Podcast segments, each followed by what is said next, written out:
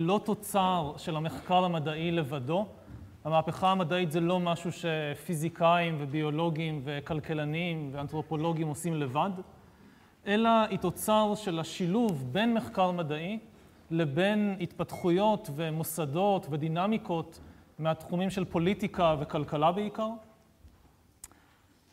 המדע אחראי להרבה מפריצות הדרך ששינו את העולם בחמש מאות שנים האחרונות, נניח גילוי תרופות למחלות שהביאו לגידול דמוגרפי עצום, ההמצאה של רכבות או של ספינות קיטור ששינו לגמרי את העולם של התחבורה והתקשורת, פיתוח של מכונות שהביא למהפכה התעשייתית ולשינויים פוליטיים וכלכליים.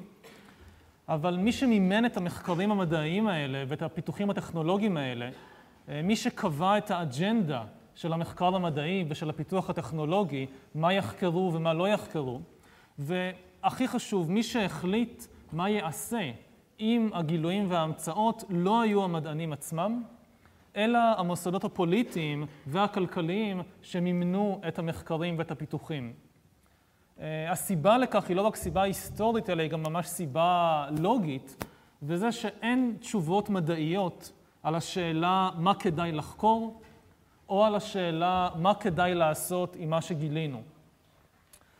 מזווית ראייה מדעית טהורה, אין שום סיבה בעולם להשקיע יותר כסף בחקר האטום או בפיצוח ה-DNA מאשר בחקר ההרגלים החברתיים של פילים או של זאבים. מזווית ראייה מדעית טהורה, אם הצלחנו למשל לפצח את ה-DNA, זה ממש לא ברור מה צריך לעשות עם הידע החדש הזה. אלה רק שיקולים פוליטיים או שיקולים כלכליים או שיקולים אידיאולוגיים שגורמים או שקובעים אם אנחנו נשתמש בפיצוח של ה-DNA בשביל לרפא מחלות, בשביל ליצור גזע של סופרמנים מהונדסים גנטית, או בשביל להמציא נשק ביולוגי קטלני. וזה די ברור שמערכות כלכליות שונות או פוליטיות שונות, נניח ממשלה נאצית או ממשלה קומוניסטית או ממשלה ליברלית, ישתמשו בדיוק באותה תגלית מדעית לשימושים לגמרי לגמרי שונים, ואין דרך מדעית לקבוע איזה מבין השימושים האלה הוא הכי טוב או הכי, או הכי רצוי, כי כמו שהדגשנו בשיעור הקודם, המדע מסוגל לענות אך ורק על שאלות של מה יש, או איך הדברים פועלים. הוא לא מסוגל לענות על השאלה מה צריך להיות, מה טוב שיהיה, מה כדאי שיהיה. שאלות שמנוסחות באופן הזה, אין להן משמעות מדעית. התוצאה של זה, זה שכדי להבין את ההתפתחות של המדע ואת ההשלכות של המהפכה המדעית בחמש מאות שנים האחרונות, זה ממש ממש לא מספיק לחקור רק את ההתפתחות של הדיסציפלינות עצמן, אלא צריך להבין את הקשר ההדוק שהלך ונרקם בין מדע לבין פוליטיקה וכלכלה, ובמיוחד את האופן שבו מוסדות פוליטיים וכלכליים באמת קבעו את האג'נדה של המדע וקבעו גם במה, איזה שימושים יעשו עם התגליות שלו. אז זה באמת המערכת הבסיסית שמעצבת את העולם בחמש מאות שנים האחרונות, הקשר הזה בין המדע, הפוליטיקה והכלכלה, ובפרט הקשרים שאנחנו נתעכב עליהם במיוחד בשיעור הזה ובשיעור או שני שיעורים הבאים, זה הקשרים בין המדע המודרני, או המסורת המדעית המודרנית, לבין האימפריאליזם האירופאי והקפיטליזם, הכלכלה הקפיטליסטית, שמבין הקשרים השונים של מדע, פוליטיקה וכלכלה, אלה כנראה החשובים ביותר. אנחנו התחלנו בשיעור הקודם לדבר על הקשר בין מדע לפוליטיקה, ובפרט בין מדע לבין האימפריאליזם האירופאי. אמרנו שאי אפשר להבין את ההתפתחות של המדע המודרני במנותק מהעלייה של האימפריות האירופאיות המודרניות. רוב החמש מאות שנים האחרונות, היום או בעשורים האחרונים יש איזשהו שינוי, אבל רוב החמש מאות שנים האחרונות, המפעל המדעי לחקור את העולם, לחקור את טבע היקום, והמפעל האימפריאלי האירופאי, היו שני צדדים של אותו מטבע. כמעט כל תחומי המחקר שאנחנו מכירים, גם רוב החוגים שאנחנו לומדים בהם כאן, גיאוגרפיה, אנתרופולוגיה, בוטניקה, זואולוגיה, בלשנות, אפילו רפואה, נוצרו והתפתחו כחלק ממפעל אימפריאלי אירופאי, ושימשו כדי לעזור בהקמה ובשימור של האימפריות האלה. היו כמובן השפעות נוספות והיו שימושים נוספים, שעל חלקם נדבר בהמשך, כשנדבר על הקשר לקפיטליזם, אבל זה היה אחד הצירים המרכזיים של ההתפתחות של המדע, הקשר עם האימפריות האירופאיות. אה, אנשים כמו קפטן ג'יימס קוק, אה, כמו הבוטנאי ג'וזף בנקס, כמו הרופא ג'יימס לינד, שדיברנו עליהם בשיעור שעבר, היו בעת ובעונה אחת מדענים שחוקרים את העולם וכובשים שמייסדים אימפריות, והגילויים שלהם סייעו רבות להקמה של האימפריה הגדולה ביותר בעולם, זאת האימפריה הבריטית, בזמן שהם לא סייעו בכלל לאבוריג'נים באוסטרליה. התגליות האסטרונומיות של המשלחת של קוק על המעבר של הכוכב ונוס והמרחק בין כדור הארץ לשמש, או אפילו גילוי התרופה למחלת הצפדינה, אלה דברים שלא עזרו בכלל לאבוריג'נים באוסטרליה, להפך, לפחות גילוי התרופה לצפדינה היה אחד הגורמים המכריעים לחיסול של התרבות האבוריג'נית באוסטרליה, כי הוא אפשר להעביר כוחות צבא ומתיישבים מבריטניה לאוסטרליה בקלות רבה הרבה יותר מאשר קודם לכן. אמ, אז באמת הקשר הזה, התחלנו לדבר עליו בשיעור הקודם. עוד דבר שהזכרנו בשיעור הקודם שמאוד חשוב להדגיש, זה שהמאורע המכונן, אם אתם מחפשים איזשהו מאורע ספציפי, שבאופן סימבולי אבל גם ממשי, מסמן את הפריצה של המהפכה המדעית, זה לא הגילויים של קופרניקוס או של גלילאו גלילי או של ניוטון או, או אף אחד מהדברים האלה, אלא זה מעל לכל דבר אחר, הגילוי והכיבוש של יבשת אמריקה בידי האירופאים. הגילוי והכיבוש של אמריקה זה הדבר החשוב ביותר שגורם לאירופאים להודות במוגבלות של הידע הקודם שלהם על העולם, ומצד שני, להתחיל לחפש באובססיביות גוברת והולכת ידע חדש. כריסטופר קולומבוס, האיש שמגלה את אמריקה, לפחות האירופאי שמגלה את אמריקה, האינדיאנים כמובן גילו אותה 12 אלף שנה קודם לכן, או אפילו יותר, כריסטופר קולומבוס עדיין היה איש ימי הביניים. הוא יוצא מספרד לאוקיינוס מערבה מתוך אמונה שהוא מכיר את העולם כולו. ככה נראה העולם בעיני כריסטופר קולומבוס, שזה פחות או יותר איך שנראה העולם גם בעיני אנשי ימי הביניים. קולומבוס היה בטוח שהידע המסורתי הקודם שעליו הוא מסתמך הוא אה, מושלם, זה כל העולם, ועל בסיס ההנחה הזאתי עולה לו הרעיון לנסוע מספרד מערבה בשביל להגיע למזרח אסיה, כי לפי החישובים שלו, מזרח אסיה היא לא במרחק רב מאוד מערבית לספרד, לפי החישובים שלו בערך 4,000 קילומטר. וקולומבוס עד יומו האחרון נשאר איש ימי הביניים. הוא סירב להאמין שהוא גילה עולם חדש. זה היה בלתי נתפס, לא יכול להיות שכל הגיאוגרפים, שכל החכמים הגדולים של העבר, שכתבי הקודש בכבודם ובעצמם, טעו ולא לא ידעו על קיומו של משהו כמו חצי מהעולם. מי שזכאי אולי לתואר של האדם המודרני הראשון, זה מהבחינה הזאת אה, אמריגו וספוצ'י. אה, מודרני, אמריגו וספוצ'י היה מודרני במובן שהיה לו האומץ להודות שכל הידע הגיאוגרפי הקודם, ובכלל זה כתבי הקודש, לא יודעים הכל, ושקיים עולם חדש שלם שאנחנו לא יודעים עליו שום דבר. אה, ובאמת, מהבחינה הזאת אה, אפשר לומר שאולי ראוי הכבוד שעשו לאמדיגו וספוצ'י, שקראו על שמו איזה רבע או שליש מהשטח היבשה של כדור הארץ.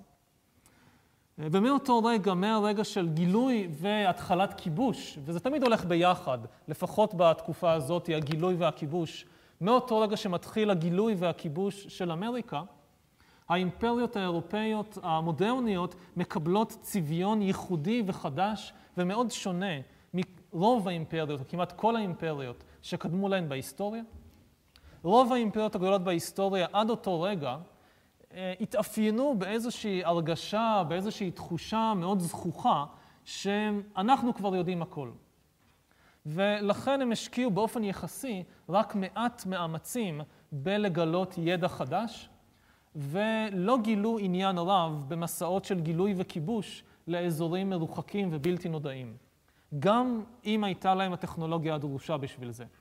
רוב האימפריות הגדולות הקודמות התפשטו אמנם לשטחים די גדולים, אבל הם עשו את זה בצורה די הדרגתית, והם נטו להתפשט לאזורים סמוכים ומוכרים.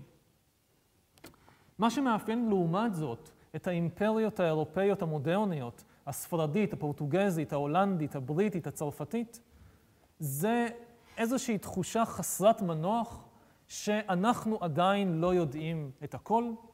יש דברים נורא נורא חשובים, שלמרות שאנחנו כמובן הכי טובים והכי תרבותיים והכי חכמים בכל העולם, אפילו אנחנו לא יודעים אותם.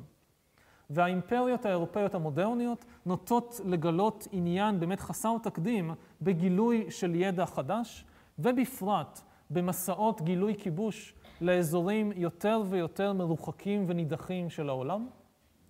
והן הראשונות שבאמת יוצרות רשת אה, מסחרית ופוליטית שמקיפה את כל העולם. כלומר, כבר סרגון הכובש ב-2250 לפני הספירה מתרברב שהוא כבש את כל העולם, שהוא שולט בכל העולם, אבל הוא כמובן טעה, הוא אה, הכיר ושלט בפסיק קטנטן של בערך עיראק וסוריה של היום. אבל זה לא הפריע לו לטעון שהוא שולט בכל העולם.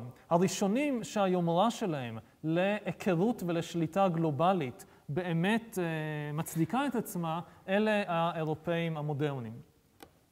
והיצירה של המנטליות הזאת, המנטליות של הגילוי כיבוש, המנטליות החסרת מנוחה, שצריך לצאת ולחפש ולגלות ולחקור ולכבוש עוד ועוד, זה אחד ההסברים המרכזיים, לא היחיד, אבל אחד ההסברים המרכזיים לעלייה המטאורית והמפתיעה של אירופה.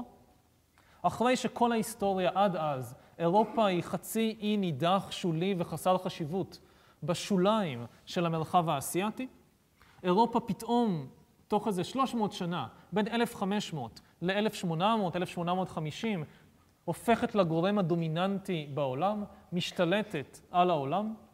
איך היא עושה את זה?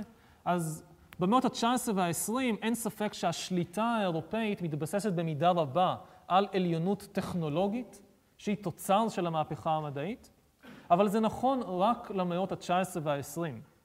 כשחוזרים אחורה לתקופת העלייה של אירופה, בין 1500 ל-1750, 1800, אז רואים שלאירופאים יש אומנם יתרון טכנולוגי גדול על העמים באמריקה או באוסטרליה, אבל אין להם יתרון על המתחרים העיקריים שלהם, על ההגמוניה בעולם, שאלו המעצמות הגדולות של אסיה, העות'מאנית, הספאבית, המוגולית והאימפריות הסיניות של מינג ושל צ'ינג.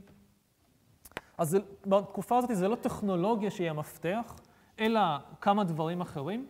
אחד הדברים האחרים זה אותה באמת מנטליות חסרת מנוחה. אה, ההרגשה של אנחנו עדיין לא יודעים הכל, וכדאי לצאת ולחקור ולגלות אה, ולכבוש. באמת דוגמה טובה לזה, זה הגילוי והכיבוש של אוסטרליה בידי הבריטים. אם משווים את הפוטנציאל של בריטניה לזה של סין, לסינים היה הרבה יותר, אה, היה פוטנציאל הרבה יותר טוב לגלות ולכבוש את אוסטרליה. הסינים הרבה יותר קרובים לאוסטרליה, ומבחינה אה, כלכלית וטכנולוגית הם לא נפלו במאום, להפך, היו יותר עשירים מבריטניה במהלך המאה ה-18. אז זה לא שחסר להם היה הטכנולוגיה או הכסף, אלא מה שחסר היה לסינים זה מעל לכל דבר אחר הרצון. לא כל כך עניין אותם לשלוח משלחת לאוסטרליה, אי שם למים הבלתי ידועים של הדרום, לחקור מה יש שם ולכבוש את זה. הבריטים הם אלה שכובשים את אוסטרליה בראש ובראשונה, כי יש להם את ה, באמת את ההתלהבות החסרת מנוח הזאת, לצאת לשם ולראות מה יש שם. אותו דבר קורה גם מבחינת הגילוי והכיבוש של אמריקה. זה מדהים לחשוב על זה שאפילו ממלכות אירופאיות קטנטנות וקיקיוניות, כמו הולנד, או כמו סקוטלנד, או כמו דנמרק, טרחו לשלוח, במידה שונה של הצלחה, משלחות של גילוי וכיבוש לאמריקה במאות ה-16, ה-17 וה-18. לעומת זאת, מעולם לא נשלחה אף משלחת של גילוי וכיבוש לאמריקה מעולם האסלאם, מהודו או מסין. מעולם. אפילו לא פעם אחת. אין אף סולטן עות'מאני או אף קיסר סיני ששלח אונייה אחת לנסות לכבוש איזשהו אי בים הקריבי, או לנסות להקים מושבה בדרום אמריקה, או בקליפורניה, או באיזשהו... אף פעם. הפעם הראשונה והיחידה שאיזשהו גורם לא אירופאי שולח משלחת, מנסה לשלוח, משלחת כיבוש לאמריקה, זה היפנים במלחמת העולם השנייה. זהו.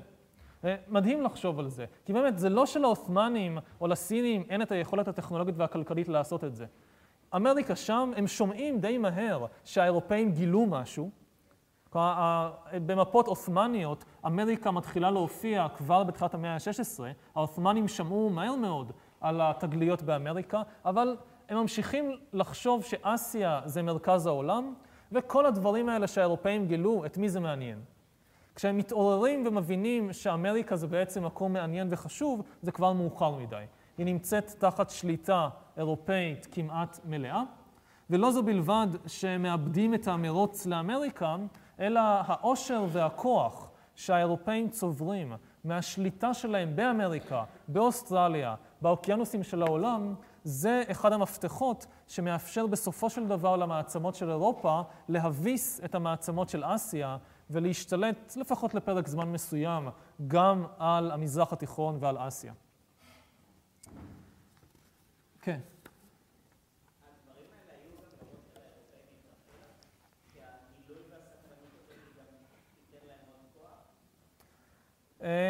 זה איזשהו כדור שלג שמתגלגל ומעצים את עצמו עם הזמן. בהתחלה האירופאים לא כל כך נלהבים. נגיד נדבר על זה בהמשך, כשנדבר על העלייה של הקפיטליזם. קולומבוס עצמו שנים על גבי שנים מכתת רגליים מחצר של נסיך אחד לחצר של מלך שני, למצוא מישהו שיהיה מוכן להשקיע את הכסף, לממן שלוש אוניות שיפליגו מערבה, וקשה, כי האירופאים עדיין לא, לא בראש הזה. הגילויים של קולומבוס, ויותר מזה הכיבושים שזה מביא, מתחילים ככה להרטיב את התיאבון של האירופאים, ומתחילים לגרום להם לחשוב, רגע, יש דברים מאוד מעניינים שאפשר לקצור מהמסעות גילוי האלה. עכשיו, זה לא קורה ביום אחד, זה קורה איזשהו כדור שלג של מסע גילוי, מביא לכיבוש של איזשהו אי, ואז שולחים מסע גילוי יותר רחוק ויותר גדול, שמביא לכיבושים יותר גדולים, וככה זה הולך ומתעצם מדור לדור.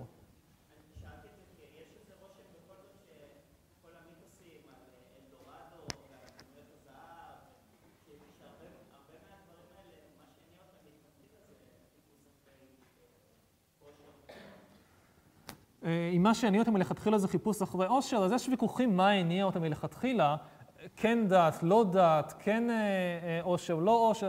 רוב הסיכויים שהיה להם ברור מההתחלה שהם בהחלט רוצים עושר, אבל מה שמיוחד בזה, זה שהיה להם באמת את סוג המחשבה של אי שם, במקום שאנחנו לא יודעים עליו כלום, יש דברים שיעשירו אותנו, שיעצימו אותנו. שזה היה באיזשהו מקום הדבר החדש. כלומר, הנטייה של הרבה תרבויות, תרבויות הגמוניות קודמות, הייתה לחשוב, זהו, אנחנו נניח סין, אנחנו שולטים באזור הכי עשיר, הכי תרבותי, הכי פורה של העולם, מחוץ לגבולות שלנו יש רק ברברים מסכנים, אין יותר מדי מה לחפש שם. מה שייחודי באמת לאירופאים זה ההרגשה שלמרות שאנחנו כמובן הכי חכמים והכי טובים והכי תרבותיים, יש בעולם מקומות חשובים, מעניינים, פוטנציאל לכוחות חדשים, לאושר חדש, שאנחנו כרגע לא יודעים עליו כלום, ובואו נשתמש בכוח ובאושר שלנו כדי לצאת ולחקור ולגלות ולכבוש את המקומות האלה. Okay. לגבי הטענות הסיניות שהם גילו את אמריקה, יש טענות כאלה שבאמת נתמכות על ידי זה שמבחינה טכנולוגית, אין ספק שלסינים במאה ה-15 הייתה יכולת יותר טובה מלאירופאים להגיע לאמריקה, ואין את הדוגמה של המסעות של ז'אנג ה' בראשית המאה ה-15, ז'אנג ה' לוקח צי כמה פעמים, שבע פעמים, הוא לוקח צי של משהו כמו 300 ספינות ו-25 עד 30 אלף אנשי צוות, כל הדרך מסין עד למזרח אפריקה. בהחלט היה לו את היכולת להגיע גם לאמריקה. קולומבוס, לשם השוואה, יש לו שלוש ספינות ו-120 אנשי צוות. אז יש כל מיני תיאוריות כאלה ואחרות שהסינים הגיעו לאמריקה לפני האירופאים. עד כה למיטב ידיעתי לא נמצאה שום הוכחה חד משמעית לסיפור הזה. לא התגלו שרידים של אונייה סינית תרופה לחופי קליפורניה משנת 1400. אבל אפילו אם זה נכון, אפילו אם הסינים יהיו שם קודם, אז זה עוד יותר מחדד את הנקודה של אם הם היו שם קודם, איך הם נתנו להזדמנות הזאת לחמוק מתחת, מבין האצבעות שלהם. אם הם גילו את אמריקה לפני האירופאים ולא עשו עם זה כלום, אז uh, עוד יותר uh, מטיל איזשהו צל על ה... Uh, לא יודע אם צל, אבל uh, לא יודע אם לצאת ולגלות מקומות חדשים ולכבוש אותם ולהכחיד את התרבויות המקומיות זה בהכרח דבר חיובי, אבל זה כן מעלה איזשהו סימן שאלה לגבי ההבדל בין דרך המחשבה הסינית לדרך המחשבה האירופאית, אם הסינים היו שם קודם ולא עשו עם זה כלום. עוד הערות? שאלות? כן.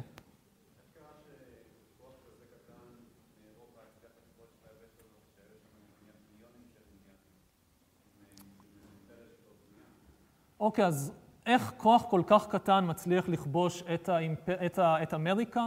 באמת הדוגמאות הקיצוניות ביותר זה קורטז, שכובש את האימפריה האצטקית עם 550, משלחת של 550 אנשים. האימפריה האצטקית, אימפריה של מיליונים, עם צבא של עשרות אלפים. עוד יותר קיצוני, פיזרו, פרנסיסקו פיזרו, עם 168 ספרדים, כובש את אימפריית האינקה על עשרת מיליון התושבים שלה. זה השאלה הגדולה שממנה דיימונד מתחיל את הספר שלו, רובים, חיידקים ופלדה. אז חלק גדול מהתשובה באמת אה, דיימונד נותן, שכשההתנגשות קורית בין העולם הישן לעולם החדש, לעולם הישן של אירופה יש כבר הרבה מאוד יתרונות משמעותיים לצידו, שהופך את, ה, את התחרות ללא לא פיירית. עדיין, איך 550 או 168 אנשים כובשים אימפריה שלמה? אז אחד ההסברים החשובים ביותר לסיפור הזה, זה שוב ההבדלים בתפיסת העולם בין, נגיד, קורטז והספרדים שלו, לבין uh, הקיסר מונטזומה, הקיסר האצטקי וה, uh, והאימפריה האצטקית. האצטקים גם כן שבויים באיזושהי קונספציה שהם שולטים בכל העולם והם מכירים את כל העולם. הספרדים לעומת זאת, כשהם נוחתים על החוף של האימפריה האצטקית, הם יודעים כבר שהעולם הוא מקום מאוד גדול, הרבה יותר גדול ממה שהידע המסורתי שלהם מקיף. הם יודעים שהעולם, או משערים, שהעולם מלא בתרבויות ובאימפריות שהם לא יודעים עליהם דבר וחצי דבר. והם צוברים ניסיון, ב... הם מפתחים יכולת מדהימה, הספרדים ובעקבותיהם יתר האירופאים, להגיע למקומות לגמרי לא ידועים, להיקלע לתוך סיטואציות לגמרי לא מוכרות, ומהר מהר מהר מהר לאסוף ידע, אינפורמציה על אותו סיטואציה לא נודעת, ולהפעיל אותה לטובתם, ועל ידי כך באמת לכבוש עם כוחות זעירים ובמהירות הבזק אימפריות שלמות. כשקורטז נוחת על החוף של האימפריה האצטקית, זה בעצם פלישה של חייזרים מעולם אחד לעולם אחר. לא היה לפני זה שום מגע, או כמעט שום מגע, בין העולם האירופאי לבין העולם של האצטקים. אז באמת מבחינת שני הצדדים זה חייזרים שפולשים מארץ, מכוכב אחד לכוכב אחר, וזה מדהים לחשוב על זה שבאמת בערך המשפט הראשון שקורטז יורד מהספינה שלו לחופי אה, מקסיקו, והאינדיאנים עומדים שם משתאים מול הספינה והסוסים וכלי הברזל וכן הלאה, הדבר הראשון שקורטז אומר, או כמעט הראשון שהוא אומר, זה בדיוק מה שחייזרים אומרים בסיוטי מדע בדיוני הוליוודיים כשהם פולשים לכדור הארץ. הוא אומר, We come in peace, take us to your leader. הוא מצהיר על עצמו. איך הוא יכול היה לדבר איתם, זה סיפור בפני עצמו שאין לי זמן להיכנס אליו, היה איזשהו תרגום. הוא מצהיר על עצמו שהוא שגריר שוחר שלום, שנשלח על ידי מלך ספרד, קרלוס, בשביל לכונן יחסים דיפלומטיים עם הקיסר האצטקי מונטזומה השני. עכשיו זה היה שקר מוחלט.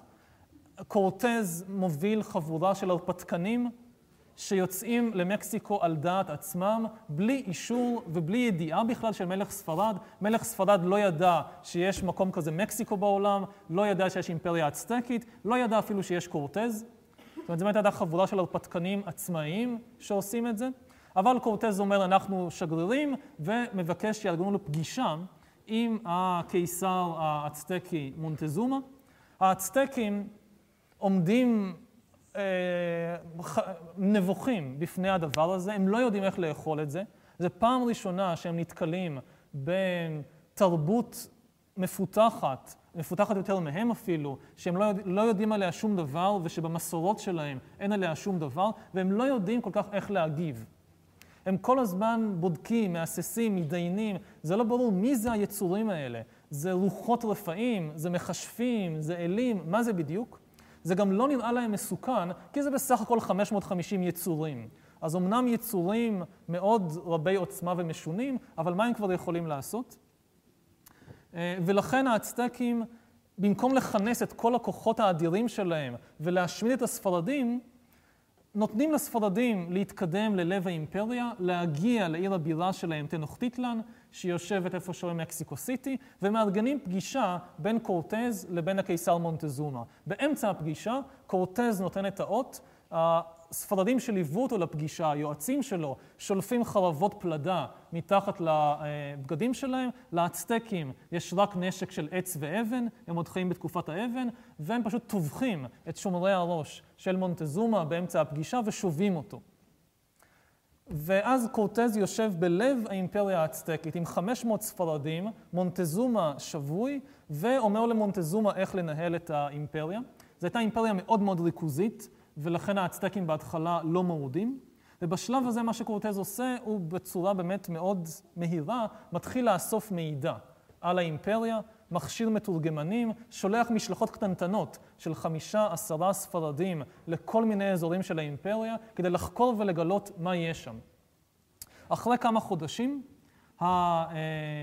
האצטקים בסוף נמאס להם מזה, הם מתכחשים למונטזומה, מורדים ומגרשים את קורטז ושרידי הספרדים שלו מתנוכטיטלן, אבל אז קורטז משתמש בכל הידע שהוא צבר בכמה חודשים האלה על האימפריה כדי לכונן בריתות עם עמים שהיו כפופים לאצטקים ושעכשיו מורדים בהם, מצטרפים לקורטז, וקורטז עולה בראש צבא של משהו כמו 70 אלף לוחמים אינדיאנים ו-500 או 1,000 ספרדים על תנוכתיתלן פעם שנייה, צר עליה, כובש אותה ומייסד על חורבותיה את uh, מקסיקו סיטי ואת האימפריה הספרדית באמריקה. עכשיו, מה שמדהים בכל הסיפור הזה, זה לא רק היכולת של הספרדים להגיב בצורה כל כך יעילה לעולם בלתי ידוע לחלוטין, אלא גם חוסר הידיעה המוחלט של האצטקים והעמים הכפופים להם על הספרדים. כי היה פיסה אחת בפאזל הזה שהייתה עשויה להציל את האצטקים.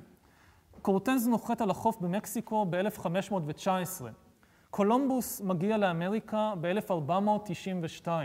באמצע יש משהו כמו 27-28 שנה.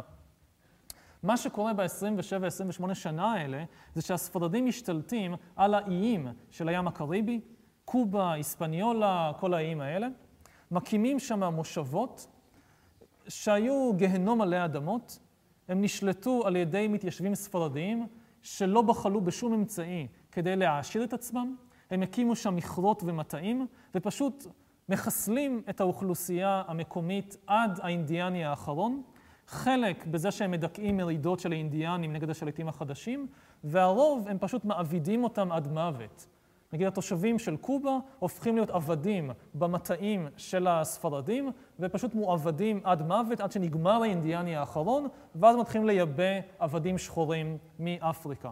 עכשיו, כל זה קורה 25-30 שנה באיים של הים הקריבי, על מפתן הדלת של האימפריה האצטקית. המרחק מחוף האימפריה האצטקית לקובה הוא לא גדול במיוחד, וזה ים יחסית נוח להפלגה.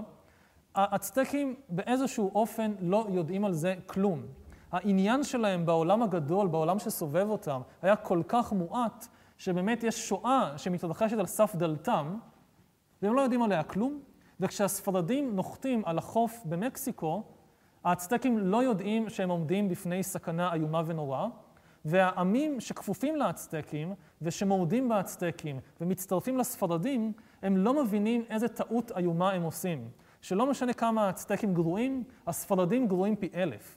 אבל הם לא יודעים מה קרה באיים הקריביים, ולכן הם עושים את הטעות האיומה הזאת.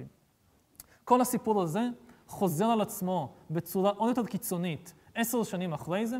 שוב, גם הטווח הזמנים הוא מאוד מעניין.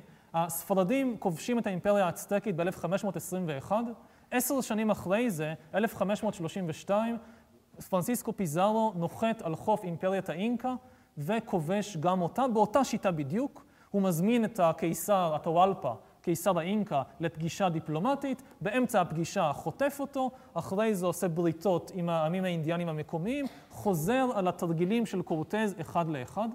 האינקה היו ניצלים אם הם היו יודעים על מה שקרה למונטזומה, אבל הם לא יודעים. אבל באמת מצד אחד עומד החוסר ידיעה, באמת ההסתגרות העצמית הזאת של האימפריות האצטקית והאינקה, שלא יודעים מה קורה מסביבם. מצד שני, מה שמדהים זה א', היכולת הספרדית להתמודד עם עולם חדש לגמרי שהם לא יודעים עליו כלום, ודבר שני, המהירות שהספרדים עושים את זה. לוקח להם, אם נסתכל על המפה,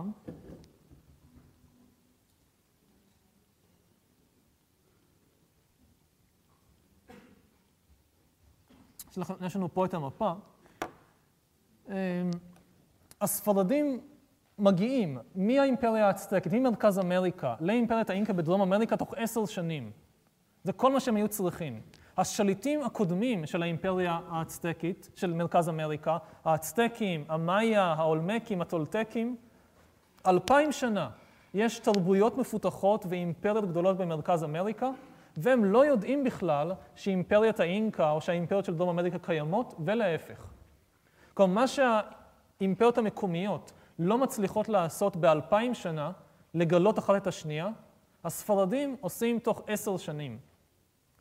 ומה שעוד מדהים בזה, זה באמת התזזיתיות המטורפת של הספרדים. זאת אומרת, תחשבו, יש לכם בהתחלה 500 אנשים, אחרי זה 1,000 אנשים, 5,000 אנשים, כובשים את האימפריה האצטקית, כל מרכז אמריקה. הייתם מצפים שבמשך עשרות השנים הבאות הם ינוחו על זרי הדפנה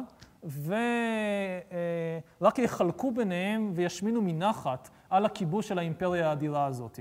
אבל הם לא נחים לרגע. לא עובר כמעט יום מהרגע שהם כובשים את הנוכטיטלן, שהם מתחילים לשגר משלחות גילוי כיבוש חדשות לאזורים נוספים.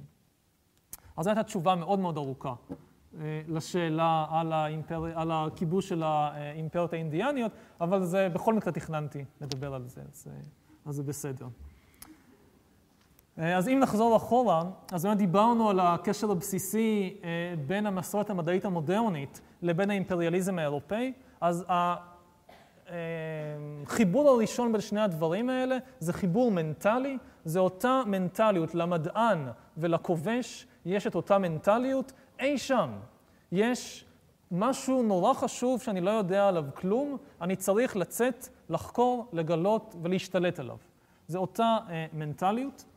אבל זה לא נגמר רק באותו דחף ראשוני, לצאת, לחקור, לגלות, להשתלט, אלא גם אחרי שהאירופאים כבר כובשים את האימפריה, מגלים את הטריטוריה, משתלטים עליה, כובשים אותה, הם ממשיכים להתייחס למפעל של הקמת ושימור האימפריה כאל מפעל מדעי. לשם השוואה, כשהמוסלמים כובשים את הודו, הם לא מתייחסים לזה כאל מפעל מדעי. הם לא מביאים ארכיאולוגים לחקור באופן שיטתי את ההיסטוריה של הודו. הם לא מביאים אנתרופולוגים לחקור את התרבויות ההודיות. הם לא מביאים גיאולוגים לחקור את הקרקעות של הודו. הם לא מביאים זואולוגים ובוטנאים לחקור את העולם החי והצומח של הודו. לעומת זאת, כשהבריטים כובשים את הודו, זה בדיוק מה שהם עושים. באופן סיסטמטי, הם מתחילים לחקור את הודו מכל הזוויות האפשריות.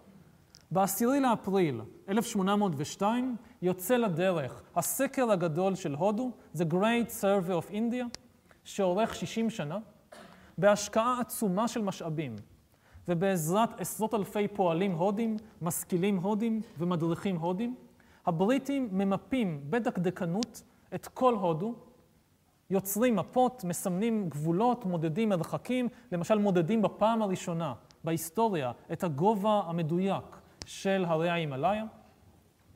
אבל הבריטים חוקרים לא רק דברים ברורים מאליהם, כמו איפה עוברות הדרכים הראשיות, מה היכולות הצבאיות של האזורים השונים של הודו, איפה יש מכרות זהב.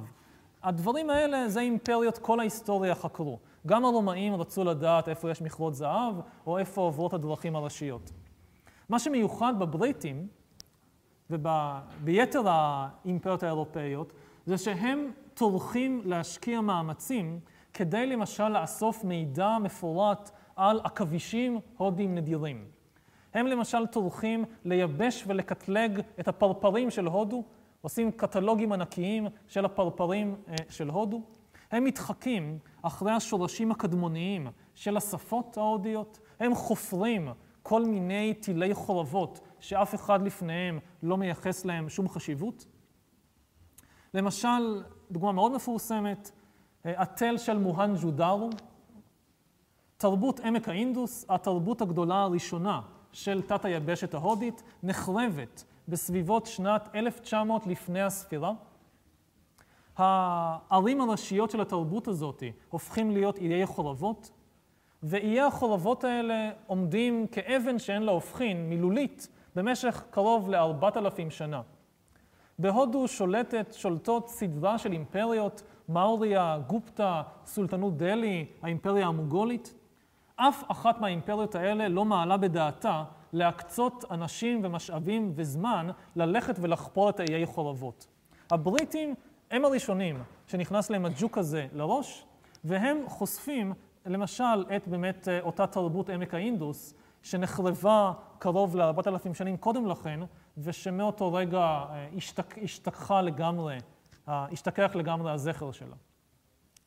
עוד דוגמה אחרת לסוג הדברים המשונים שהאימפריות האירופאיות עושות, זה הפענוח של כתב היתדות. כתב היתדות, הכתב ששימש את התרבויות של מסופוטמיה הקדומה, יוצא משימוש בשלהי האלף הראשון לפני הספירה. אחרוני האנשים שידעו לקרוא כתב יתדות מתו מתישהו בסביבות המאה הראשונה, השנייה, השלישית לספירה. ב-1500 השנים אה, מכאן ואילך, השליטים והתושבים של המזרח התיכון נתקלו מדי פעם בכתובות בכתב יתדות, כל מיני כתובות על סלעים, על עמודים, על חרסים, אבל למיטב ידיעתנו אף אחד לא ניסה לפענח את הכתב הזה. הפענוח של כתב היתדות מתחיל רק ב-1618, כשהשגריר הספרדי בחצר של מלך פרס הולך באיזשהו, בתור תיירות, הולך לבקר בחורבות של פרספוליס, הבירה הפרסית העתיקה, ונתקל שמה בהרבה מאוד כתובות בכתב יתדות שאף אחד מהמדריכים המקומיים שמלווה אותו לא יודע לקרוא. השגריר, בהתחלה הוא חושב שזה ציפורים שהלכו על בוץ רטוב, ואז הבוץ התקשה וזה, וזה השתמר, אבל כשהוא מסתכל יותר מקרוב, אז הוא רואה שזה באמת כתב, ואף אחד לא יודע לקרוא את זה.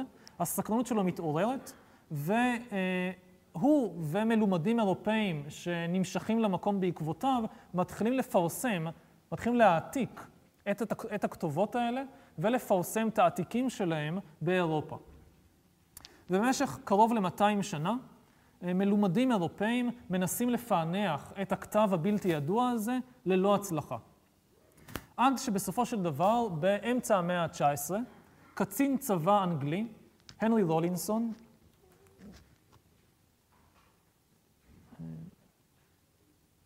זה הבן אדם, הנרי רולינסון, שהגיע לפרס כדי לעזור לשאה הפרסי לאמן את הצבא שלו בשיטות אירופאיות, בזמן הפנוי שלו, הני רולינסון גם כן הולך לבקר בכל מיני מקומות מעניינים, ומדריך תייר, תיירים מקומי מביא אותו לכתובת בהיסטון, שנראית ככה.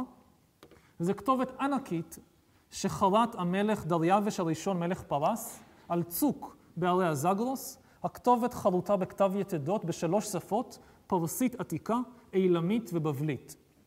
התושבים באזור ידעו על הקיום של הכתובת הזאת, זה מונומנט ענק, אי אפשר לפספס את זה. אבל אף אחד לא יודע איך לקרוא את זה, ואף אחד לא ממש טורח אה, לנסות ולפענח את זה. אבל רולינסון, הסקרנות שלו מתעוררת. עשר שנים, בזמן שהוא מאמן את הצבא הפרסי, הוא בו זמנית עמל על להעתיק את הכתובת הזאתי. מקום של כבוד נודע לאיזשהו ילד כורדי בן עשר, שטיפס ועלה לראש הצוק כדי להעתיק את החלקים העליונים אה, של הכתובת.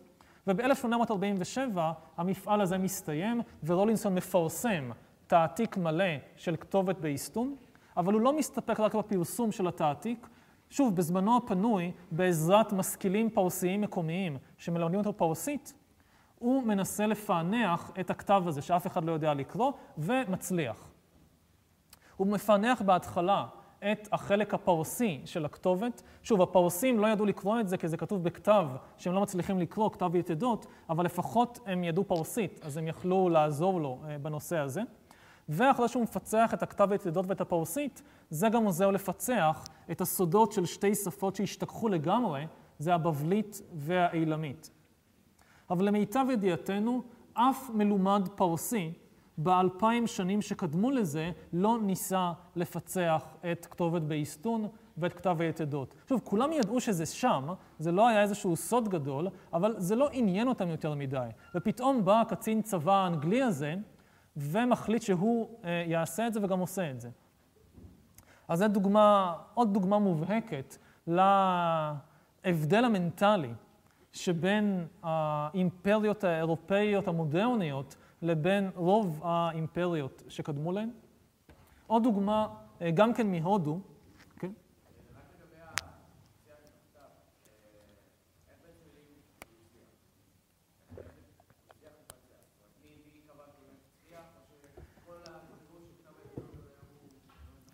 אה, פענחו כל כך הרבה כתובות מאז, שמתאימות אחת לשנייה ומתאימות לדיווחים בדברים אחרים, שזה מעבר לכל ספק.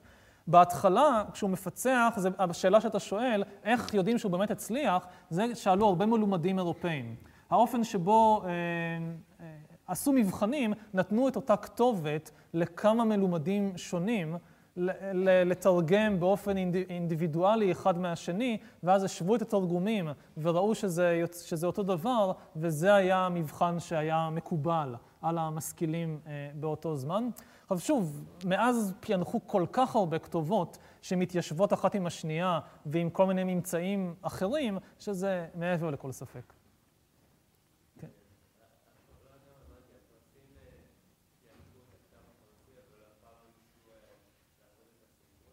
לא, הפרסים ידעו פרסית, אבל לא ידעו לקרוא כתב יתדות. זאת אומרת, השפה היא, אה, היא לא אותה שפה פרבסיסט מודרנית ופרבסיסט עתיקה של ימי דריווש, אבל היא מספיק קרובה כדי שזה יהיה, יכלו לעזור לו בזה. אבל הם לא ידעו לקרוא את הכתב יתדות.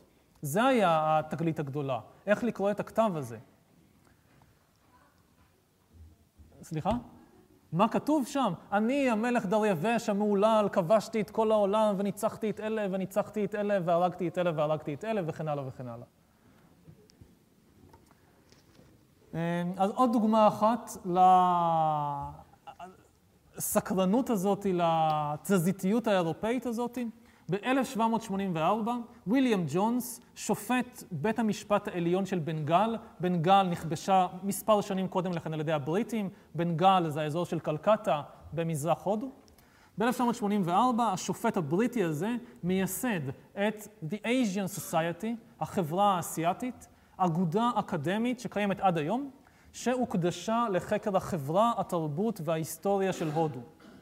בזמנו הפנוי מענייני בית המשפט, ג'ונס חוקר את שפת הקודש ההודית, ההינדית, הסנסקריט, וב-1786 מפרסם את הספר המכונן של מדע הבלשנות, הספר שפת הסנסקריט. כל מדע הבלשנות המודרני מתחיל מהספר הזה. מה שג'ונס עושה בספר הזה, הוא מצביע על קווי דמיון, הוא מנתח את שפת הסנסקריט, ומצביע באופן שיטתי, ומצביע על קווי דמיון מפתיעים בינה לבין יוונית, לטינית ועוד כמה שפות קדמוניות אחרות, כמו גותית וקלטית ופרסית קדומה, וגם שפות מודרניות, כמו אנגלית, גרמנית וצרפתית.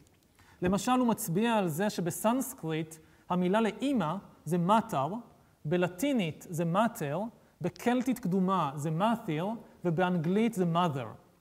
עכשיו ג'ונס מעלה את ההשערה שכל השפות האלה, יש להן מקור משותף, הם כולם גלגול של אותה שפה קדמונית, מה שברבות הימים ייקרא משפחת השפות ההודו-אירופאיות. המחקר של ג'ונס היה כל כך חשוב לא רק כי ההשערות שלו התגלו בסופו של דבר כנכונות ברובן, שבאמת כל השפות האלה הן צאצאיות של אותה שפה. הרבה יותר חשוב מזה היה המתודולוגיה המסודרת שהוא ממציא כדי לחקור שפות ולהשוות ביניהן, שזה המתודולוגיה הבסיסית שבה משתמשים עד היום בבלשנות. הרב ג'ונס, אז באמת, יש עוד, עוד דוגמה למישהו שהוא בו זמנית גם מדען פורץ דרך וגם אימפריאליסט פורץ דרך ממייסדי האימפריה הבריטית בהודו. וחקר הבלשנות באופן ספציפי באמת זכה לתמיכה אימפריאלית מאוד מאוד נלהבת. האימפריות האירופאיות סברו, במידה רבה של צדק, שכדי לשלוט ביעילות, הם צריכים להכיר את השפה ואת התרבות של הנתינים שלהם. קצינים בריטים שהגיעו לשרת בהודו באותו זמן, היו אמורים לבלות שלוש שנים במכללה שהוקמה בקלקטה, שם הם למדו חוק הינדי וחוק מוסלמי לצד חוק בריטי. הם למדו סנסקריט, ערבית ופרסית לצד לטינית ויוונית, והם למדו תרבות תמילית, תרבות בנגלית ותרבות הינדוסטנית לצד מתמטיקה, כלכלה וגיאוגרפיה. ובמכללה הזאת באמת הייתה תמיכה מאוד גדולה לחקר השפות ההודיות בתור כלי להכין מילונים וקורסי לימוד יותר יעילים בשביל השלטון, מנגנון השלטון האימפריאלי.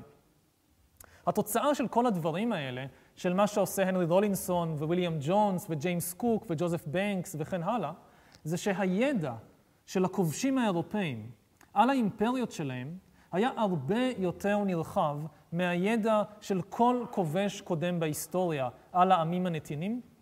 למשל, לשם השוואה, רומאים לא טרחו ללמוד עברית. הסתפקו בלדעת לטינית ואולי יוונית. הבריטים כן לומדים סנסקריט.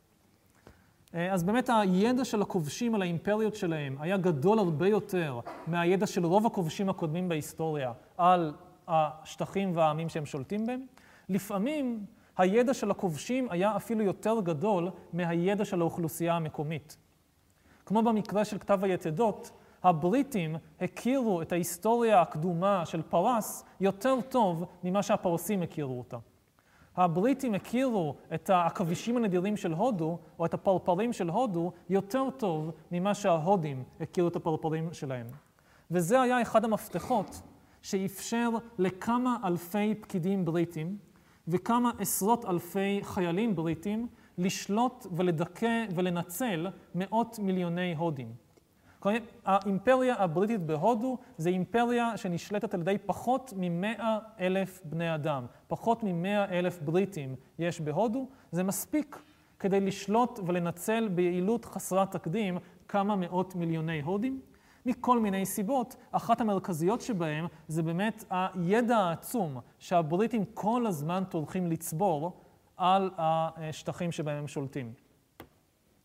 אבל התועלת הפרקטית של הידע הזה, זאת לא הסיבה היחידה שהבריטים והצרפתים והפורטוגזים וההולנדים כל הזמן מממנים ויוזמים מחקרים בגיאוגרפיה, בבלשנות, בהיסטוריה, בזואולוגיה. יש לזה סיבות שהן מעבר לשימושים הפרקטיים, אלה הן סיבות אידיאולוגיות.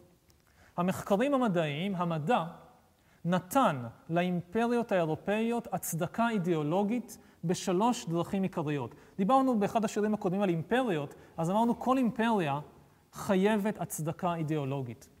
האימפריות האירופאיות המודרניות, חלק מאוד מאוד גדול מההצדקה האידיאולוגית שלהם מגיע מהמחקר המדעי בשלוש דרכים עיקריות. דרך אחת, הכי בנאלית, באירופה של העת החדשה, ככל שהמהפכה המדעית מתקדמת, מתפתח באמת הרעיון שלהשיג ידע חדש זה טוב. מאחר שהאימפריות תמכו בהשגה של ידע חדש, האימפריות עצמן נתפסו בתור דבר טוב, כי הם מכשיר להשגה של ידע. זה נשמע אולי קצת ילדותי או קצת לא משכנע, אבל זה משהו חזק בצורה בלתי רגילה עד היום. אם תפתחו למשל ספר על ההיסטוריה של בוטניקה, רוב הסיכויים שתמצאו בו מילים טובות על ג'יימס קוק ועל ג'וזף בנקס, לא תמצאו בו הרבה על הסבל של האבוריג'נים באוסטרליה.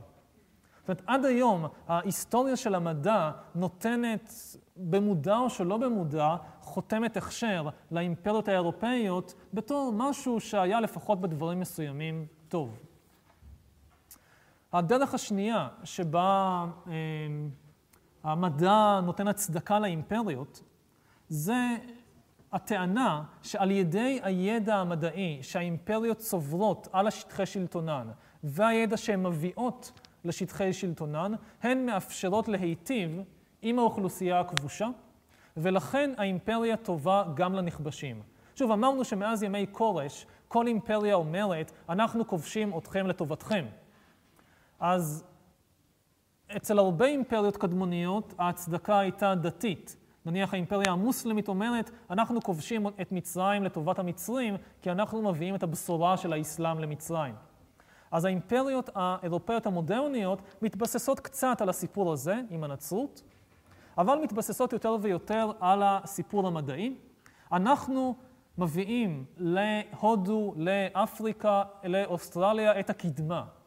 אנחנו מביאים תרופות למחלות שלפנינו לא ידעו איך לרפא. הסיפור המיתמם של האימפריאליזם האירופאי, אם לתמצת מיליוני שירים, ציורים, ספרים, אגדות, נאומים, על למה האימפריאליזם האירופאי הוא טוב לסיפור אחד קצר, זה הסיפור.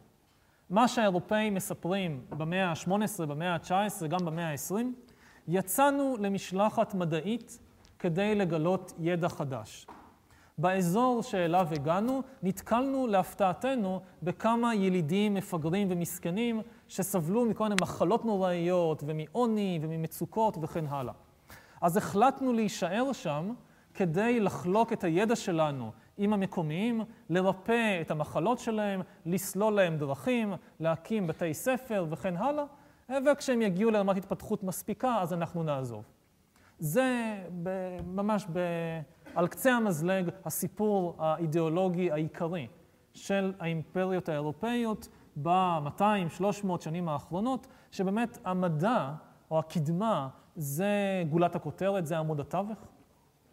חשוב מאוד להדגיש שזה לא נכון, או לפעמים זה נכון, אבל הרבה מאוד פעמים זה תעמולה שכל קשר בינה לבין המציאות מקרי בהחלט. בהודו למשל, אם נמשיך את הדוגמה שהתחלנו קודם, הבריטים כובשים את בנגל ב-1764. בנגל באותו זמן הייתה האזור העשיר ביותר בהודו, אבל הבריטים מנהיגים מדיניות כלכלית חדשה, שיש לה תכלית אחת ויחידה, וזה להעשיר את הבריטים, והמדיניות הזאת מביאה תוך שנים ספורות לפרוץ הרעב הגדול של בנגל. הרעב הגדול של בנגל מתחיל ב-1769, נמשך ארבע שנים, ובשנת השיא שלו, 1770, מעריכים שעשרה מיליון בנגלים מתו ברעב כתוצאה מהדבר הזה. זה 37.5 אחוז מתושבי בנגל לפני הכיבוש הבריטי מתים באותה שנה אחת ויחידה. האסון הנורא הזה לא מונע מוויליאם ג'ונס ומהעמיתים שלו בצמרת השלטון הבריטי לטעון שהם מביאים את הקדמה לבנגל ולכן מותר להם לכבוש אותה ולשלוט בה. אז זו הדרך השנייה שבה המדע אה, נותן הצדקה אידיאולוגית לאימפריות, הוא אה, באמת הרעיון של הקדמה. האימפריה מביאה את הקדמה המדעית. הדרך השלישית שבה המחקרים המדעיים נותנים הצדקה אידיאולוגית לאימפריות, זה על ידי יצירה של תיאוריות מדעיות, לפיהן הכובשים עליונים על הנכבשים, ולכן זה זכותם או חובתם להקים את האימפריה ולשלוט בה.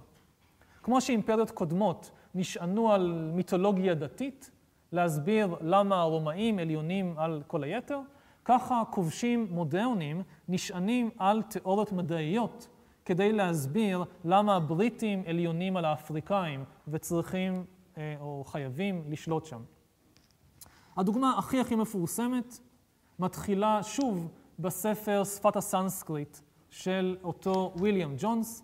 ויליאם ג'ונס, כזכור, טען שכל השפות ההודו-אירופאיות, סנסקריט, פרסית קדומה, קלטית קדומה, יוונית, לטינית, אנגלית, כולן צאצאיות לשפה קדמונית אחת. הרבה חוקרים שבאו אחרי ויליאם ג'ונס התעניינו מאוד לדעת מה הייתה אותה שפה ומי דיבר באותה שפה קדמונית שממנה יצאו באמת הסנסקריט והפרסית וכן הלאה. והם קראו טקסטים קדמונים ושמו לב לדבר מעניין. הטקסטים הכי הכי קדומים באיזשהן שפות הודו-אירופאיות זה טקסטים בסנסקריט מהודו וטקסטים בפרסית עתיקה מאזור של איראן ומרכז אסיה.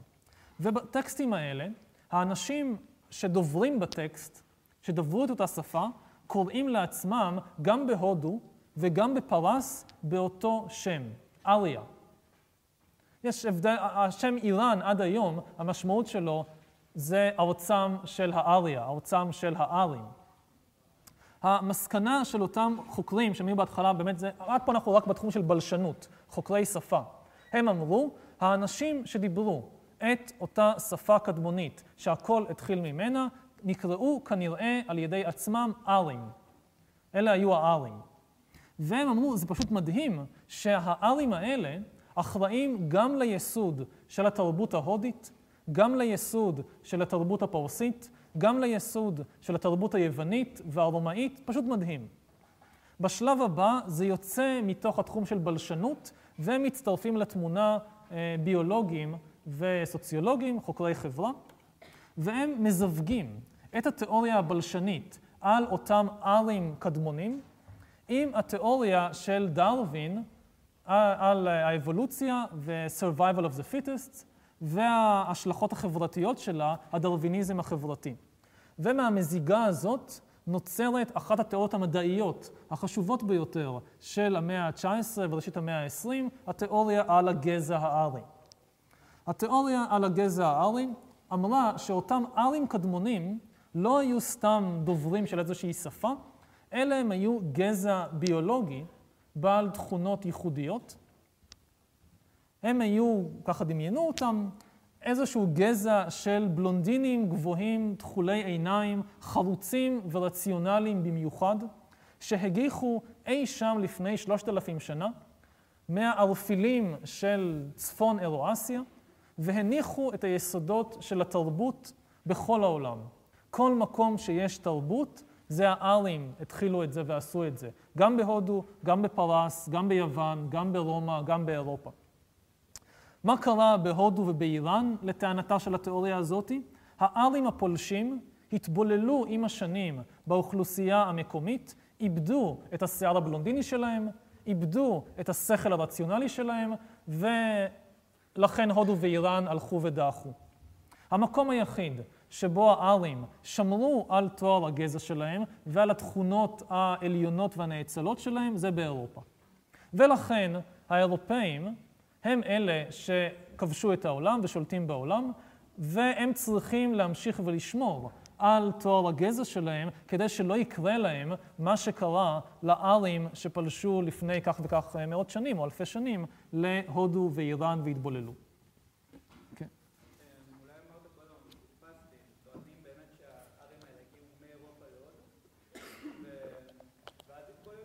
לא מאירופה להודו. הארים האלה הגיעו איפשהו מהאזור של רוסיה, אוקראינה, סקן, איפשהו באזור של הצפון. אז התווכחו על זה וגם היום מתווכחים על זה. אה, והתפשטו פשוט לכל הכיוונים. חלק הלכו להודו, חלק לאיראן, חלק ליוון, חלק לאיטליה.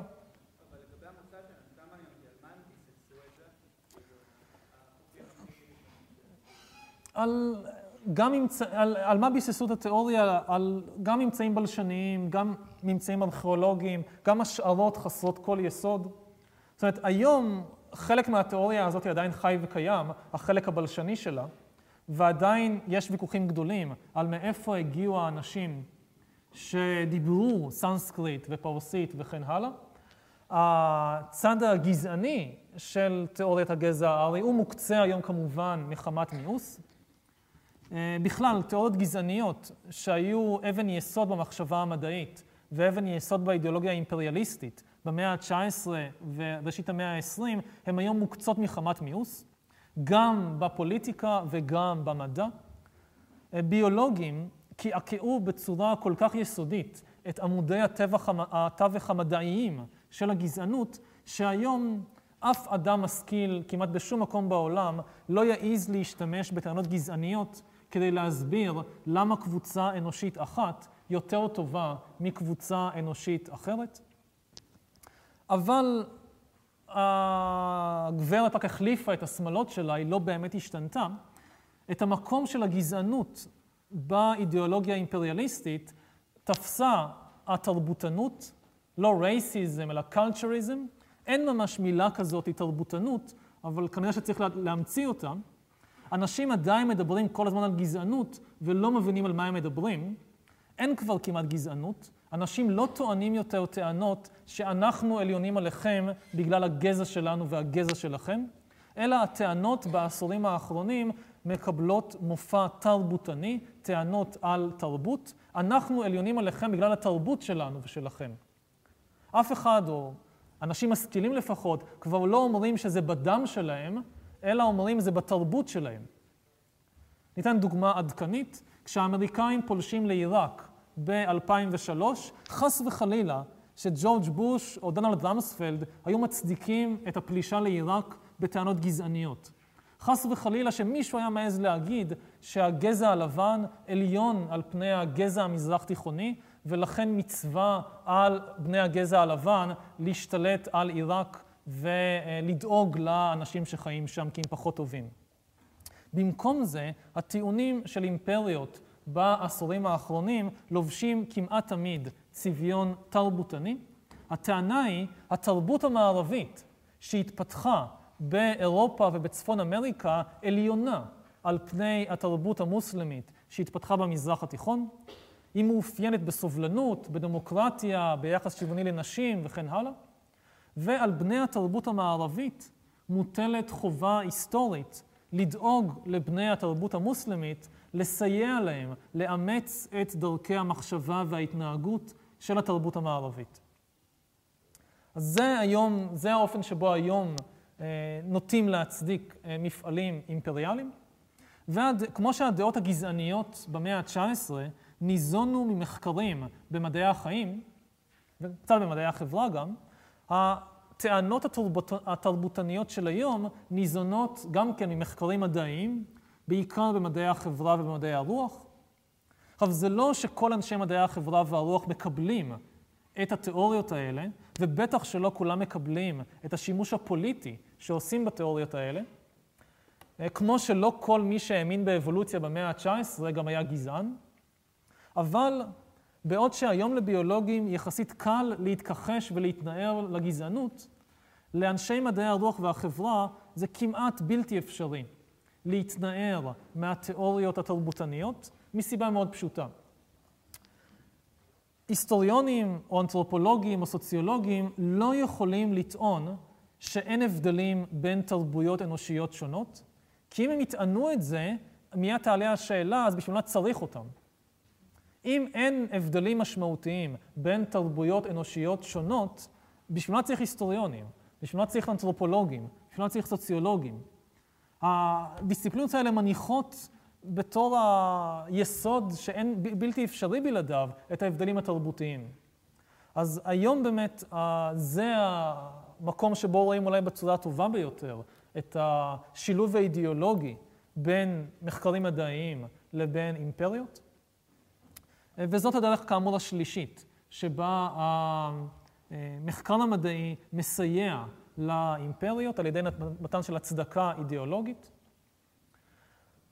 אז אם נחזור אחורה, אז באמת אפשר לסכם ולומר שהמחקר המדעי מסייע לאימפריות האירופאיות לאורך המאות שנים האחרונות על ידי מתן של הצדקה אידיאולוגית בדרכים שונות, ויותר ויותר גם על ידי המצאות טכנולוגיות. זאת אומרת, בסופו של דבר במאה ה-19 וה-20, באמת האימפריות נהנות מיתרון טכנולוגי עצום, תודות לברית שלהן עם הממסד המדעי, המחקר המדעי.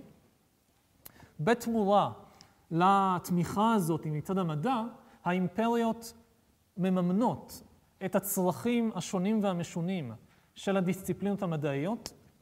אין כמעט אף דיסציפלינה באקדמיה היום שלא התחילה את החיים שלה כזרוע אימפריאלית, ושלא חווה חלק ניכר מהאוספים שלה, מהתגליות שלה, אפילו מהמלגות שלה לאימפריות. נניח למה יש כל כך, למה נגיד כל הממצאים הארכיאולוגיים, לא כל, אבל חלק עצום מהממצאים הארכיאולוגיים החשובים של העולם נמצאים דווקא בלונדון ובפריז ולא בקהיר ובבגדד, זה כי האימפריות טרחו לחפור אותם ולהעביר אותם אה, למקומות האלה. באותה מידה שבודקים נניח הרבה מתוכניות המלגות שמממנות סטודנטים, אז רואים שהרבה פעמים זה מתחיל עם האימפריה. הדוגמה אולי הכי מפורסמת זה מלגות רודס, אה, מלגות שמממנות אה, דוקטורנטים באוניברסיטאות באנגליה, אולי רק באוקספורד, אני לא בטוח, אבל איפשהו באנגליה, שהכסף שלהן הגיע במקורו מססיל רודס, שהיה הארכיטקט של האימפריה הבריטית בדרום אפריקה, וגם הארכיטקט של האפרטהייד במידה רבה, ושהוריש סכום עצום מהכסף שהוא עשה שם לתוכנית מלגות רודס, שעד היום היא אחת מתוכניות המלגות החשובות והיוקרתיות ביותר בעולם. נגיד קלינטון, אם אני זוכר נכון, אה, נוסע לאנגליה אה, על מלגת רודס. אז זה באמת לגבי הקשר שבין המחקר המדעי, או העלייה של המחקר המדעי, לבין העלייה של האימפריות, אבל יש עוד שותפים בתוך המערכת הזאת, בראש ובראשונה שותפים כלכליים. אז דיברנו עד עכשיו הרבה על הקשר, על הצלע ההיא, הקשר בין המסורת המדעית המודרנית לבין האימפריות האירופאיות. נעבור עכשיו לדבר על שתי הצלעות הנוספות. הדמות הגדולה, החשובה, השלישית בהיסטוריה של המהפכה המדעית, לצד המחקר המדעי עצמו, והאימפריות האירופאיות זה הקפיטליזם, הכלכלה הקפיטליסטית. אז נעבור עכשיו לדבר על הכלכלה הקפיטליסטית, אלא אם כן למישהו יש עוד איזושהי שאלה או הערה לגבי הנושא של האימפריות.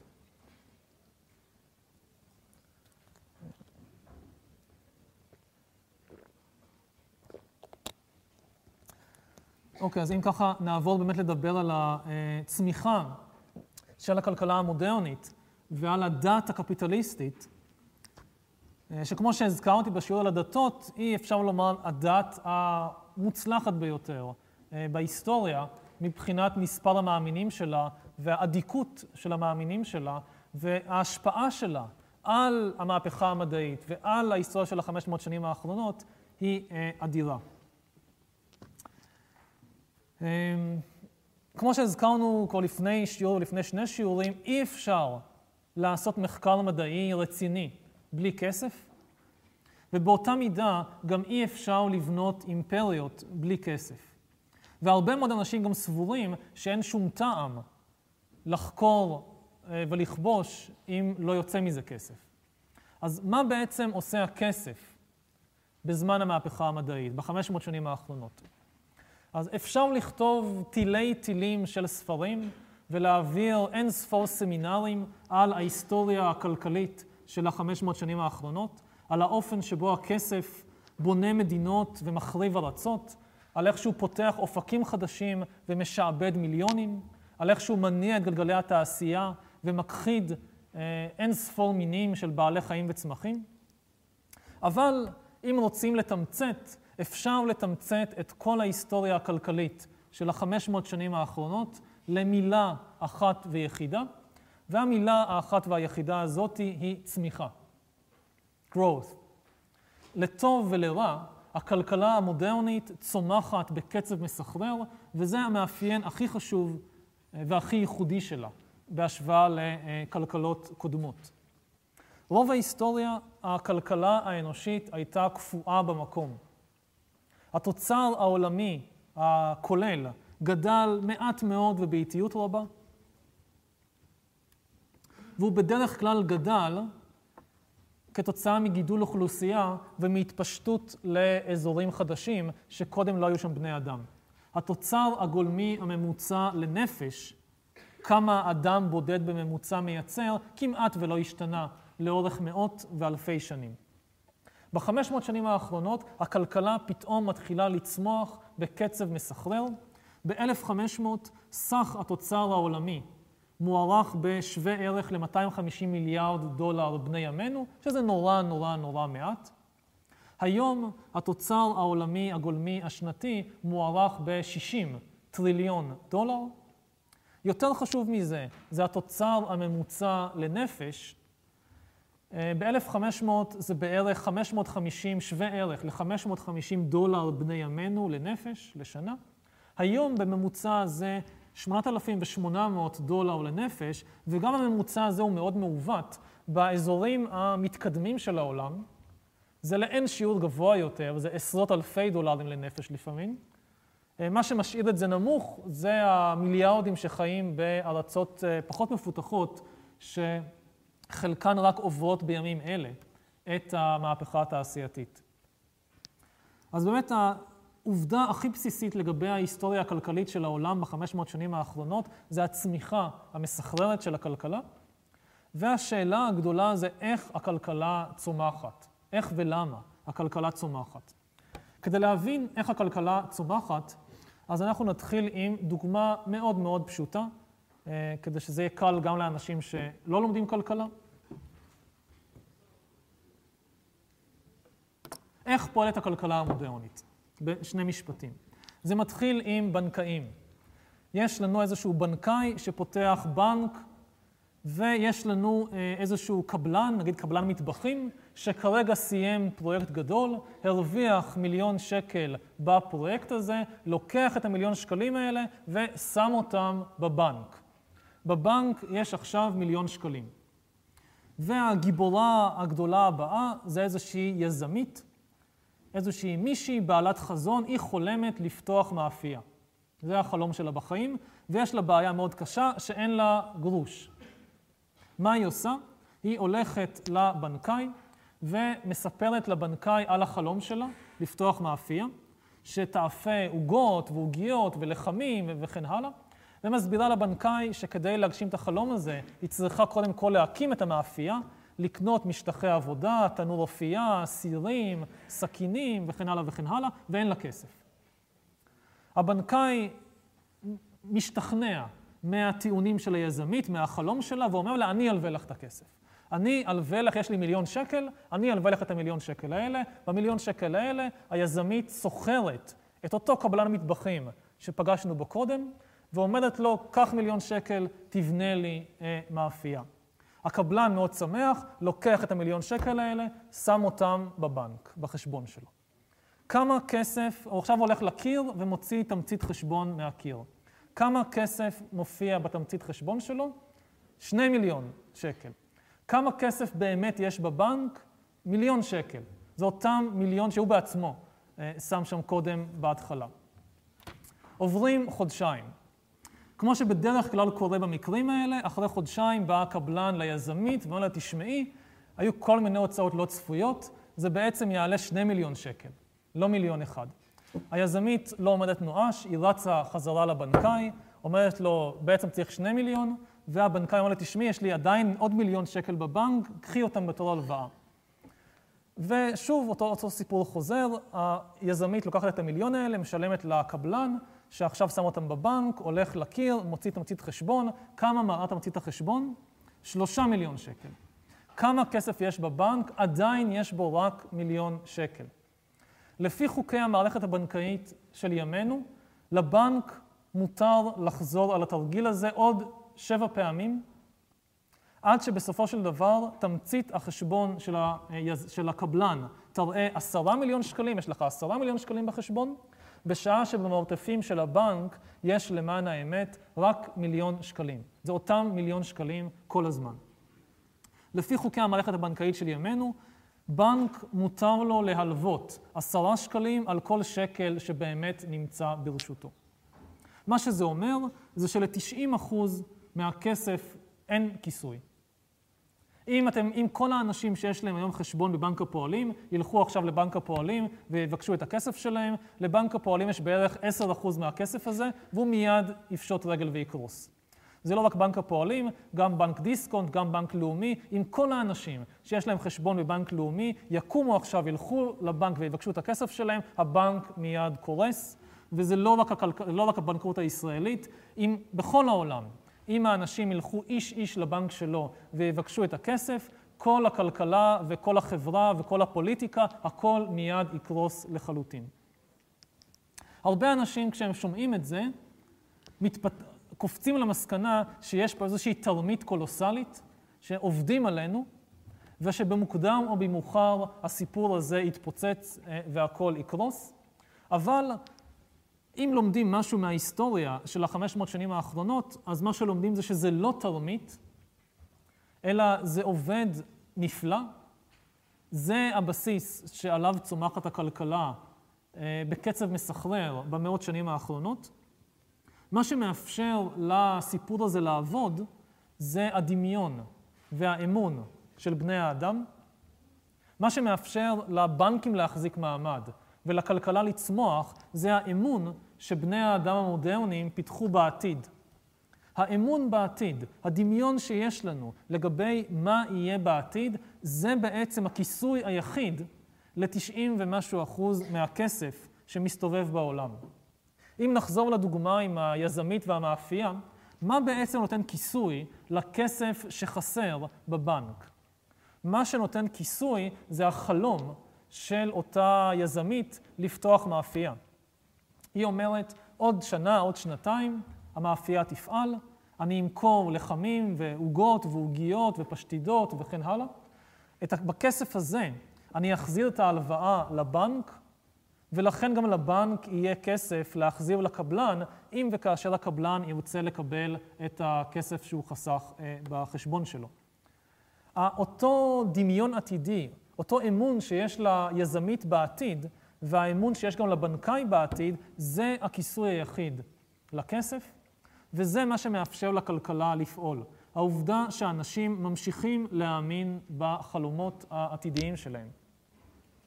אם נחזור למה שדיברנו בפרק על המהפכה המוניטרית, על ההמצאה של הכסף, אמרנו שהדבר המופלא בכסף זה היכולת של כסף לייצג כל דבר, ועל ידי זה להמיר כל דבר בכל דבר.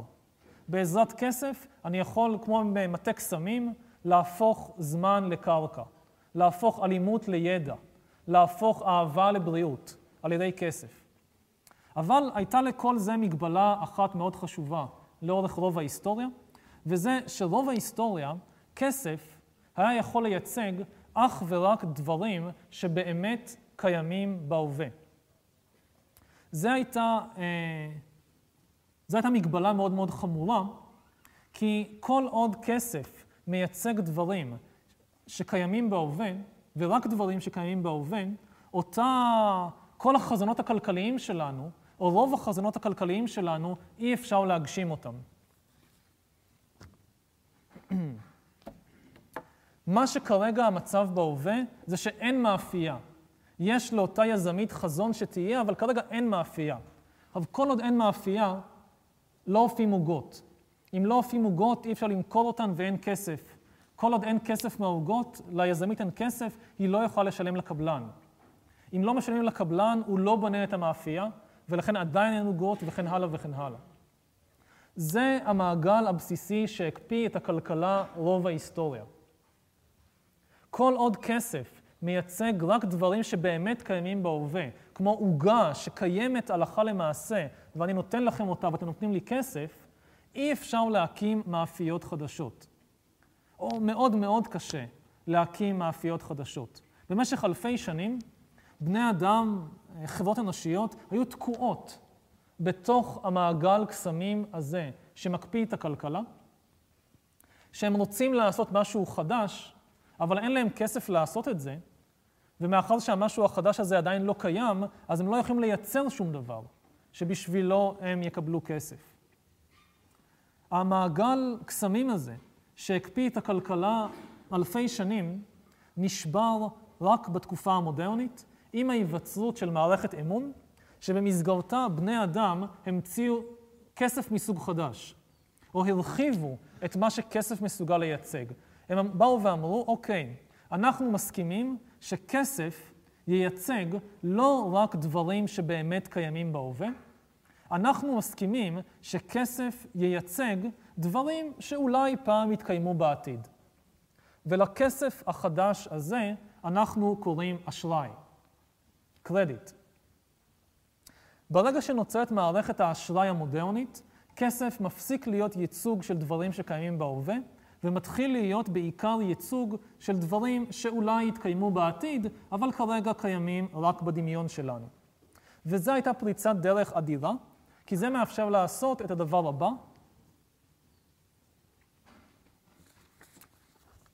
יש לנו אמון בעתיד, אנחנו מוכנים לתת אשראי, כלומר כסף שהערך היחיד שלו זה דמיון על משהו שיהיה בעתיד. עם הכסף הזה, עם האשראי הזה, אנחנו משלמים לקבלן, שבונה את המאפייה, שמייצרת עוגות, שמוכרים אותן בשביל כסף, ומחזירים את האשראי שקיבלנו. וכשהמעגל הזה מושלם, האמון שלנו בעתיד מתחזק. האמנו בעתיד, וזה אפשר לנו לפתוח מאפייה חדשה, וזה באמת הצליח, אז אנחנו עוד יותר מאמינים בעתיד, בפעם הבאה נהיה מוכנים לתת יותר אשראי. ולכן נוכל לבנות יותר מאפיות ומפעלים ומסילות ברזל ונמלים ובתי ספר וכן הלאה. ומדור לדור יש לפעמים נפילות, אבל בגדול, לאורך 500 השנים האחרונות, זה המעגל של הכלכלה המודרנית. אבל שאלה שמיד צצה בראש אה, כשמסתכלים על הדבר הזה, זה אם אשראי הוא דבר כל כך טוב, למה אף אחד לא חשב על זה קודם? זה לא צריך טכנולוגיה מסוימת, זה סך הכל תרגיל פסיכולוגי שכולנו עושים ביחד. אז אם זה כל כך פשוט וזה כל כך טוב, למה אף אחד לא חושב על הדבר הזה אה, מאות ואלפי שנים קודם לכן?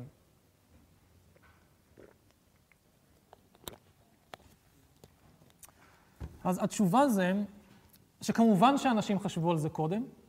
אשראי לא מוצע יש מאין ב-1500 או ב-1600, אבל עד סביבות 1500 הייתה בעיה שלאנשים לא היה אמון בעתיד, ולכן כמות האשראי שהם היו מוכנים לתת הייתה מאוד קטנה. רוב האנשים ברוב התרבויות, רוב ההיסטוריה, האמינו שההיסטוריה או שהעולם דורך במקום או אפילו זז אחורה. אז המצב של העולם רק הולך ומידרדר. מבחינה כלכלית, פועל יוצא של האמונה הפסימית הזאת הייתה שכמות העושר בעולם היא קבועה. כמות העושר בעולם לא גדלה, אין דבר כזה צמיחה עולמית. לכן בני אדם לא נטו להאמין שהם בעצמם או הממלכה שלהם אה, ייצרו בעוד עשר שנים יותר ממה שהם ייצרו היום, ירוויחו בעוד עשר שנים ממה שהם מרוויחים היום. רווחים של מאפייה אחת עשויים לגדול אך ורק אם מאפייה אחרת פושטת רגל. סוחר אחד עשוי להתעשר רק אם סוחר אחר מתרושש. מלך אחד יכול להתעשר רק על חשבון מלך אחר שהוא כובש לו איזה פרובינציה או משהו. האמונה של רוב האנשים הייתה שהאושר בעולם זה עוגה בגודל נתון, אפשר לפרוס אותה ככה או ככה או ככה, אבל הגידול בפרוסה שלי תמיד יבוא על חשבון הפרוסה של מישהו אחר, וסך העושר בעולם יישאר קבוע, או אפילו ילך וירד עם הזמן. הרבה מאוד אנשים שעדיין לא הפנימו איך עובדת כלכלה מודרנית, ממשיכים להאמין בזה גם היום. ממשיכים למשל להאמין שהעשירים מתעשרים על חשבון העניים, כי לא יכול להיות שהם מתעשרים ואף אחד לא נפגע מזה. אמ, אבל הכלכלה המודרנית במהותה כבר לא חושבת ככה. אבל אם נחזור לפני הכלכלה המודרנית, עדיין לתפיסה הקדם-מודרנית, אז באמת התפיסה הקדם-מודרנית זה שהעושר בעולם זה עוגה בגודל קבוע, היצור האנושי זה עוגה בגודל קבוע, מישהו יכול להתעשר רק אם מישהו אחר מתרושש, ומאחר שכך אי אפשר לתת הרבה אשראי. אשראי זה בעצם ההפרש בין גודל העוגה היום לגודל העוגה בעוד עשר שנים. אם אני לא מאמין שהעוגה גדלה, אני לא יכול לתת אשראי. לכל היותר אני יכול לתת אשראי, נניח לסוחר מסוים, מתוך הנחה שהוא יגזול אה, מהעושר של סוחר אחר. או אני יכול לתת אשראי למלך אחד, מתוך הנחה שהוא ינצח ויביס מלך אחר. אבל בתנאים כאלה, כמות האשראי במערכת הכלכלית היא מאוד קטנה, ולכן אנשים פרטיים, בעלי עסקים וממלכות שלמות יכולים לקבל רק הלוואות קטנות לטווח קצר ובריבית גבוהה. שוב, אם אתם מישהו שיש לו חלום לפתוח מאפייה, או לבנות נמל, או לצאת למלחמה, ואין לכם כסף לממן את זה, ואתם אומרים, טוב, אני אקח הלוואה כדי לממן את זה, ואז הרווחים העתידיים שלי, אני אחזיר את ההלוואה, אין הלוואות. אין הלוואות כי אנשים לא מוכנים לתת הרבה אשראי. אתם יכולים להשיג הלוואות קטנות בריבית מאוד גבוהה לטווח קצר, אבל עם הלוואות כאלה מאוד קשה לנהל מלחמות או לפתוח מאפיות. ולכן הכלכלה באמת תקועה. עכשיו, הגישה הפסימית הזאת, שהעוגה היא בגודל קבוע, ולכן לא נותנים אשראי, הנציחה את עצמה במעגל קסמים,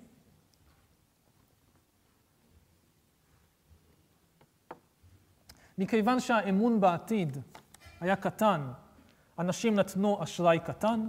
מכיוון שאנשים נתנו אשראי קטן, הצמיחה הייתה מאוד מאוד איטית. היה קשה לפתוח מפעלים חדשים, מאפיות חדשות, לנהל מלחמות חדשות וכן הלאה.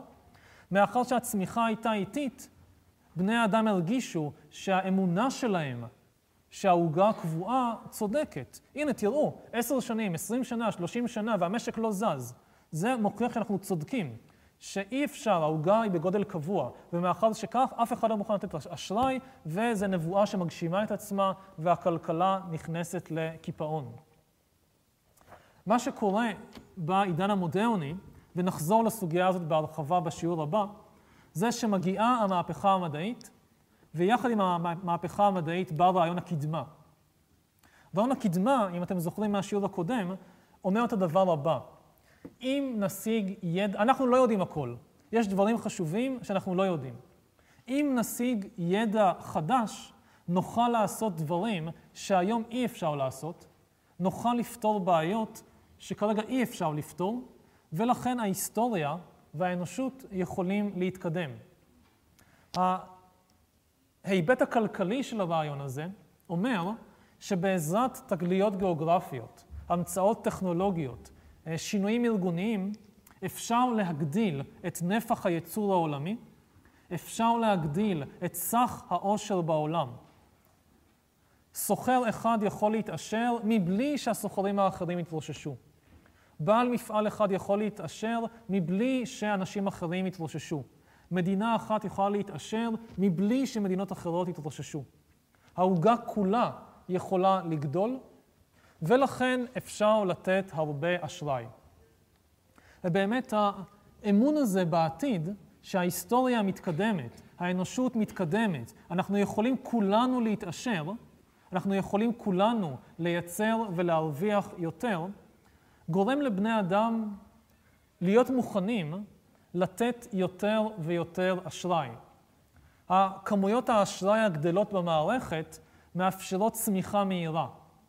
כל מיני יזמים שרוצים לפתוח מפעלים, להקים מאפיות, לפתוח נתיבי תחבורה וכן הלאה, קל להם יותר להשיג הלוואות גדולות לטווח ארוך בריבית קטנה, ולכן יש יותר ויותר באמת מפעלים וקווי תחבורה וקווי תקשורת, והעוגה גדלה. וככל שהעוגה גדלה, האמון של בני האדם בעתיד הולך וגדל, הם מוכנים לתת יותר אשראי, הצמיחה הולכת ומואצת, האמון בעתיד עוד יותר גדל, וכן הלאה וכן הלאה. אז אלה שני מעגלי הקסמים. מעגל הקסמים של הכלכלה הישנה, הקדם-מודרנית, שבעצם מקפיא את הכלכלה כל הזמן, לא מאפשר צמיחה משמעותית. לעומת מעגל הקסמים של הכלכלה החדשה, שמאפשר צמיחה הולכת וגדלה בקצב אקספוננציאלי. מה שעושה חלק גדול מההבדל זה באמת הרעיון של הקדמה, הרעיון שהעולם מתקדם או יכול להתקדם, יש לצפות שהעתיד יהיה טוב יותר ועשיר יותר, איך זה בדיוק עובד לפרטי פרטים, אז זה כבר נראה בשיעור הבא.